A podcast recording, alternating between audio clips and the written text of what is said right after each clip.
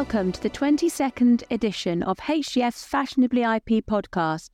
My name's Rebecca Field. I'm a chartered trademark attorney at IP law firm HGF, and I'm joined by my colleague Lee Curtis, also a chartered trademark attorney at HGF.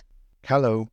As you know, the Fashionably IP podcast has been developed from the success of the Fashion and IP LinkedIn group, which is run by us and now has over 15,000 members including many of the leading IP counsel across the world, both in house and in private practice. This podcast series finds inspiration from the subjects commented on in that group. If you are not a member of the Fashion IP group, please find it amongst the groups on LinkedIn and simply apply to join. Also, please don't forget our Retail Plus IP LinkedIn group, which discusses IP stories in the retail sector and does often touch on fashion retail. Now, to be clear, this podcast is not legal advice, and if you have any queries on the points we have raised, please contact us directly at either rfield at hgf.com or lee at alcurtis at hgf.com. Now, we are starting a series of podcasts on what loosely can be described as explaining IP law in the fashion sector via a series of objects. In this podcast, we are going to start the series by concentrating on the humble trainer or if you are based in North America in particular, the sneaker. We are going to discuss the various IP rights which could apply to such an object and some of the case law surrounding this object of fashion. And the trainer or sneaker is undoubtedly an object of fashion. Further objects we will discuss include a dress, a women's shoe, a handbag, and potentially a piece of jewellery. Now, we may occasionally in the months to come intersperse this series of podcasts with interviews and if a big fashion case comes up, then we will in turn um, discuss that case. However, we firstly do have to tell you a little bit about HGF once again. We appreciate that many of our listeners have heard this all before, but for those who have not, I'm sure that you want to hear all about HGF. So, HGF, well, HGF is one of the leading IP firms in Europe. Uh, we have offices in the United Kingdom, the Republic of Ireland, the Netherlands, France, Germany, Austria, and Switzerland. We manage the IP portfolios of many of the world's leading companies and can do all things IP, whether that is clearing your IP, registering your IP, or indeed enforcing your IP. Now back to Rebecca, IP matters and trainers. Thanks, Lee. So in this 20 second podcast, we're going to be discussing trainers and or sneakers and the IP rights which apply to them. Why is the sneaker market so important, and why has it been the centre of some of the most interesting IP issues, Lee? Thanks, Rebecca. Well, according to Grand View Research, the global sneaker market in 2021 was estimated to total 78.59 billion US dollars. And in 2022, it was estimated to total 85.5 billion US dollars. The global sneaker market is expected to grow at a compound rate of 5.2% and reach 128.3 billion US dollars by 2030. Now, with that value of market, there is a lot of valuable IP to protect. In an article published on the 27th of April 2023 by Starlight Williams in the National Geographic magazine, the origins of the modern sneaker or trainer could be traced back to 1860s England when the former footwear was developed for use uh, in croquet or on tennis courts. For a long time, trainers were merely used for sport only. When and why did they develop into an item of fashion? Well, the modern fashion sneaker culture, as Starlight Williams states in her article, developed in the 1970s and 1980s with the rise of athlete endorsed sneakers or trainers. The launch of Air Jordans by Nike, endorsed by Michael Jordan in 1984, being the most visible example. However, as well as Nike or Nike, well known companies such as Adidas and Puma have successfully ridden the wave of fashion associated with the sneaker or trainer culture. With the growth of this market, uh, a number of IP issues have arisen. We will discuss this later, but it might be good now to discuss uh, the possible core IP rights which apply to sneakers or trainers, Rebecca. Thanks, Lee. While concentrating on UK and EU law, probably the most applicable IP rights to trainers and sneakers are design rights, both registered and unregistered. With regards to registered designs, one can obviously register the whole sneaker or trainer.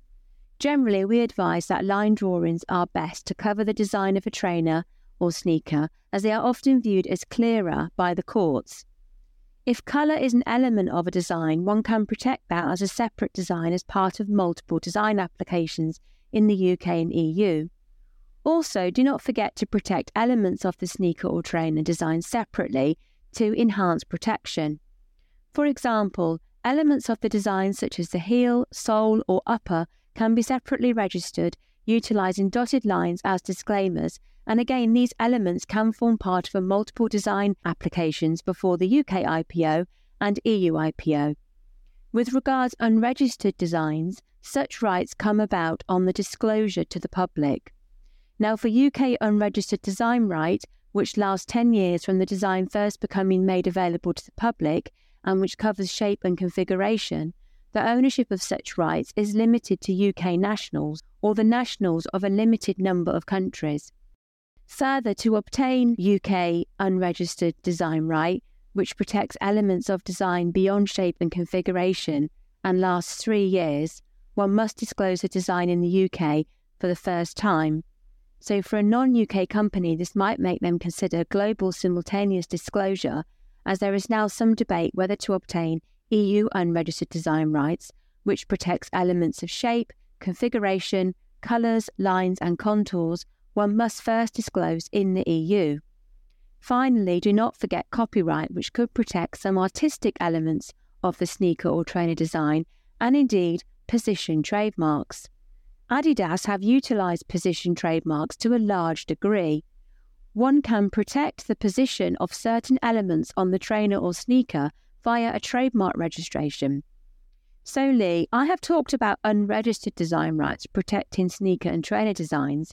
Is there any specific issues one should take into account when considering this form of protection? Thank you for raising that question, Rebecca. Now, because unregistered design right is by definition an unregistered right, it is often a problem to assess exactly what the unregistered design right covers. For example, one might look at the design for a sneaker and have to consider what elements of the design are protectable. Does one compare the whole of the design, for example, to the prior art, or potential latter release design? Can one concentrate on certain elements of the design separately? What impact does function have on the comparison of the designs?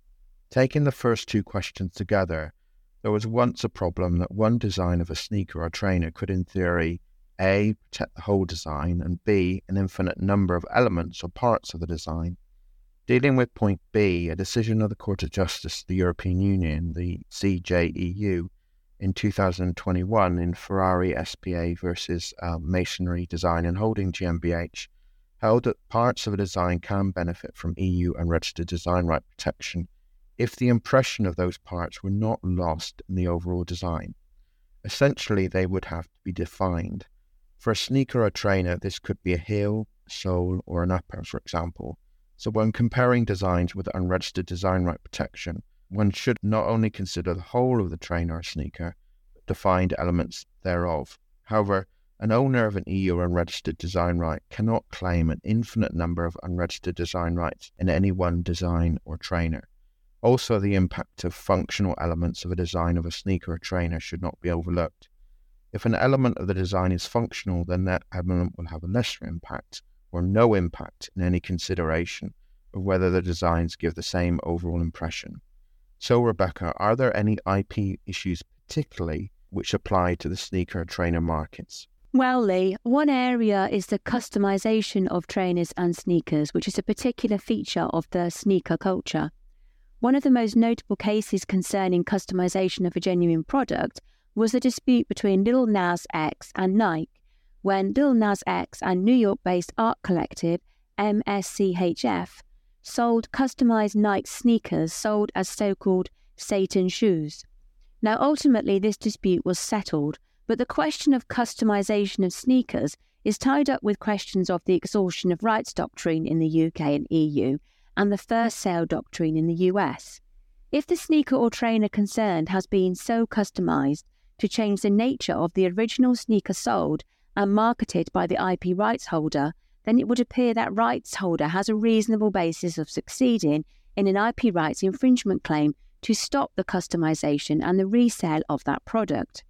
Now, obviously, IP rights owners have to accept that customization is to a degree part of sneaker culture, and there is a question of when and where one enforces your rights so as not to penalise fans of the brand and also cause a PR backlash. So, any takeaways from these discussions, Lee? Well, I think what these series of podcasts is trying to show is that each product in the fashion world does have particular peculiarities and particular IP issues. We have discussed this need with examples in sneakers and trainers, and one not only has to consider the whole product with regards to IP protection, but also elements of it. Also, the sneaker and trainer market has a particular culture which has to be taken into account. For example, with regards to customization, which raises particular IP issues. Thanks, Lee. We hope you've enjoyed our 20 second Fashionably IP podcast, and more will follow in the months to come. Please do feel free to share this podcast and please also rate it on the various platforms. Also, feel free, if you've not already done so, to listen back to our previous podcast episodes. And also, please apply to join the Fashion and IP and Retail and IP LinkedIn groups. Thanks very much for listening.